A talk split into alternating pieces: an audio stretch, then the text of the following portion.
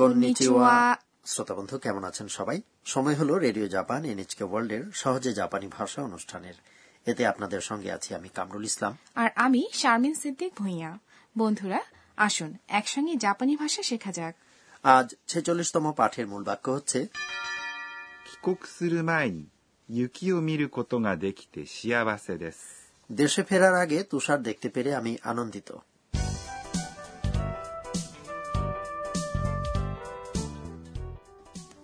আমাদের এই আসরের প্রধান চরিত্র হচ্ছে থাইল্যান্ড থেকে আসা শিক্ষার্থী আন্না তার জন্মদিনের পার্টি শেষ হওয়ার পর তাকে ডরমিটরিতে পৌঁছে দিতে চাইল কেন্তা তারা যাত্রা করা মাত্র রাতের আকাশ থেকে তুষার পড়তে লাগলো তাহলে চলুন শুনি ছেচল্লিশতম পাঠের কথোপকথন এই পাঠের মূল বাক্য হল 帰国する前に雪を見ることができて幸せです。 দেশে ফেরার আগে তুষার দেখতে পেরে আমি আনন্দিত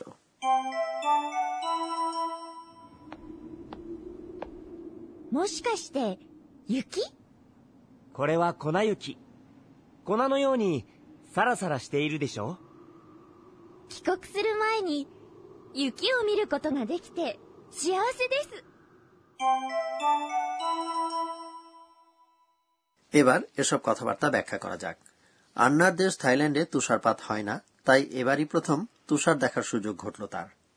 もしかして、雪 সম্ভবত তুষার もしかして、 কথাটির অর্থ হল মনে হচ্ছে বোধ করি সম্ভবত ইত্যাদি 雪 অর্থ হচ্ছে তুষার লক্ষ্য করুন এই বাক্যটি ঊর্ধ্বমুখী স্বরভঙ্গির একটি প্রশ্ন কেন্দা জবাব দিল これは粉雪。 এটা হচ্ছে গুঁড়ো তুষার これ মানে এটা は যথারীতি বাক্যের মূল প্রসঙ্গের পরে বসেছে 粉雪。 মানে গুঁড়ো তুষার 粉のようにサラサラしているでしょ পাউডারের মতো হালকা শুষ্ক মিহি এবং ঝরঝরে তাই না 粉、 অর্থ হলো পাউডার বা গুঁড়ো 粉のように、 মানে হলো পাউডারের মতো বা পাউডার সদৃশ のように、 এই কথাটির অর্থ সদৃশ বা এর মতো サラサラ。 মানে হালকা শুষ্ক মিহি এবং ঝরঝরে এটি একটি ধন্যাত্মক শব্দ এরপরে আছে している、 এটি হলো আবিধানিক রূপ এই ক্রিয়ার প্রযুক্ত রূপটি হলো しています。 অর্থাৎ কোন একটি অবস্থা প্রকাশ করা ধন্যাত্মক শব্দের সঙ্গে স্টেইমাস জুড়ে দিয়ে কোনো জিনিসের অবস্থা প্রকাশ করা যায় でしょ মানে হলো তাই না এর পূর্ণরূপটি হলো でしょ আগে আমরা শিখেছিলাম দেশক হল অনুমান প্রকাশের অভিব্যক্তি এখানেও কি তাই না যদি দেশ কথাটিকে সংক্ষেপে এবং ঊর্ধ্বমুখী স্বরভঙ্গিতে বলা হয় でしょ তাহলে এর মাধ্যমে শ্রোতাকে কোনো কিছু স্মরণ করিয়ে দেয়া হয় বা তার জানা কোনো বিষয় নিশ্চিত করে নেওয়া হয় এরপর আন্না বলল 帰国する前に雪を見ることができて幸せです。 দেশে ফেরার আগে তুষারপাত দেখতে পেরে আমি আনন্দিত 帰国する、 মানে নিজের দেশে ফিরে যাওয়া স্বদেশে প্রত্যাবর্তন করা 帰国 অর্থ হল স্বদেশ প্রত্যাবর্তন আর する、 মানে হলো করা এবং এটি আবিধানিক রূপ এর বিস্তারিত রূপটি হচ্ছে します。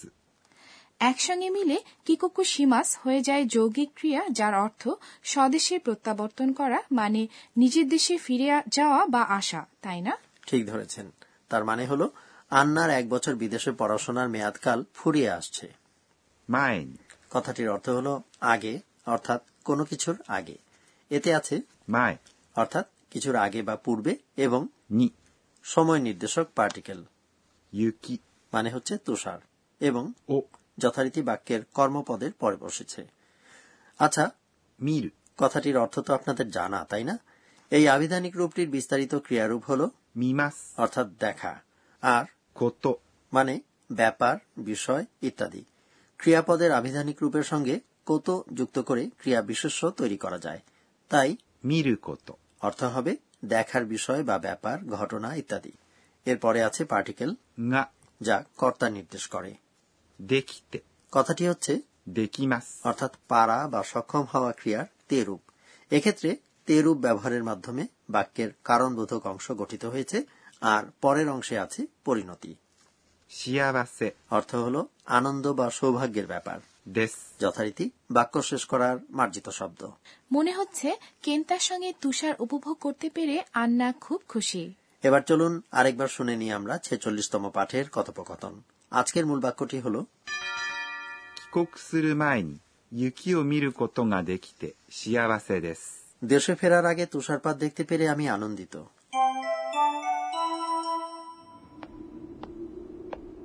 もしかして雪これは粉雪粉のようにサラサラしているでしょ帰国する前に雪を見ることができて幸せです。 এবার টিচার আমাদের বুঝিয়ে দিন পর্ব সহজে জাপানি ভাষা অনুষ্ঠানের তত্ত্বাবধায়ক অধ্যাপক আকানে তকুনাগা আজকের শিক্ষণীয় বিষয়টি নিয়ে আলোচনা করবেন এই অংশে আজ আমরা জেনেছি কিকোকু সুরু মায়েনি অর্থ হল নিজের দেশে ফেরার আগে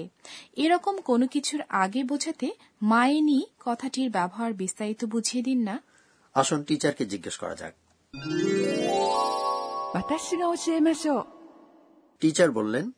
前に অর্থাৎ আগে কথাটি দিয়ে বোঝানো হয় অন্য কোনো কিছু ঘটার আগে ঘটে ঘটবে অথবা করতে হবে এমন কোনো ব্যাপার এসব ক্ষেত্রে যে ক্রিয়ার আগে বোঝাতে চাই সেই ক্রিয়ার আবিধানিক রূপের সঙ্গে মায়েনি যুক্ত করতে হবে অতীতে ঘটে যাওয়া কোনো ক্রিয়ার আগে বোঝাতেও সেটির আবিধানিক রূপের সঙ্গেই মায়েনি যুক্ত করতে হবে অতীত রূপের সঙ্গে নয় তাহলে খাবার খাওয়ার আগে আমি হাত ধুয়েছিলাম এই কথাটির জাপানি কি হবে খাবার অর্থ হলো ご飯、 আর খাওয়া মানে 食べます、 এই ক্রিয়াটির আবিধানিক রূপ 食べる、 হাত শব্দটির জাপানি 手、 এবং ধোয়া মানে 洗います、 যার অতীত রূপ 洗いました。 তাহলে পুরো কথাটির জাপানি হবে ご飯を食べる前に手を洗いました。 অন্যদিকে কোনো কিছু করার পরে বোঝাতে 後で、 কথাটি ব্যবহার করা হয়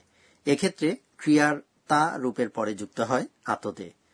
আপনারা জানেন ক্রিয়ার তা রূপ দিয়ে অতীত বা সম্পন্ন ক্রিয়া বোঝায় কিন্তু আতদে ব্যবহারের ক্ষেত্রে বাক্যের কাল যাই হোক না কেন সবসময় ক্রিয়ার তা রূপের সঙ্গেই এটি যুক্ত হবে ধরুন জাপানিতে বলতে চাই খাবার খেয়ে আমি থালা বাসন ধুয়ে রাখি এটি নিত্যদিনের ঘটনা বা অভ্যেস হলেও খাওয়া কথাটির তা রূপ অর্থাৎ 食べた、 এক্ষেত্রে ব্যবহার করতে হবে থালা বাসন মানে 皿、 আরো মার্জিতভাবে বললে お皿。 অতএব পুরো কথাটি হবে ご飯を食べた後で、お皿を洗います。 তাহলে মনে রাখার মতো সারসংক্ষেপ হচ্ছে এরকম কোনো কিছু ঘটার আগে বোঝাতে 前に、 কথাটি যুক্ত হয় ক্রিয়ার আবিধানিক রূপের সঙ্গে আর কিছু ঘটার পরে বোঝাতে ক্রিয়ার তার রূপের সঙ্গে 後で。 যুক্ত করতে হবে এই ছিল টিচার আমাদের বুঝিয়ে দিন পর্ব এবার ধন্যাত্মক শব্দ নিয়ে পড়ব এগুলো হচ্ছে প্রাকৃতিক যান্ত্রিক বা আচরণ প্রকাশক শব্দ আজ শেখা যাক তুষার সম্পর্কিত কিছু ধন্যাত্মক শব্দ チラチラ、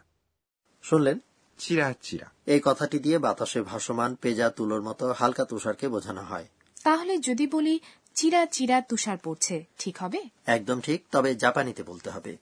আর দীর্ঘক্ষণ ধরে তুষার পড়তে থাকলে বলা হয় コンコン、 কোন কোন বুঝলাম মনে হচ্ছে কাশির ক্ষেত্রে ঠিক একই রকম ধন্যাত্মক শব্দ শুনেছি ইন্টারেস্টিং শুনলেন ধন্যাত্মক শব্দ チラチラ、 এবং コンコン。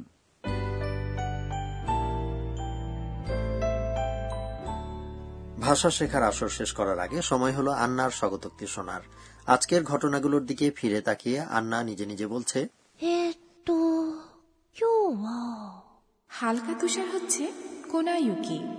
তুষারের মাঝে প্রচুর পানি থাকলে বলা হয় বোতানিউকি বোতান একটি ফুলের নাম যাকে পিউনি ফুল নামেও অনেকেই চেনেন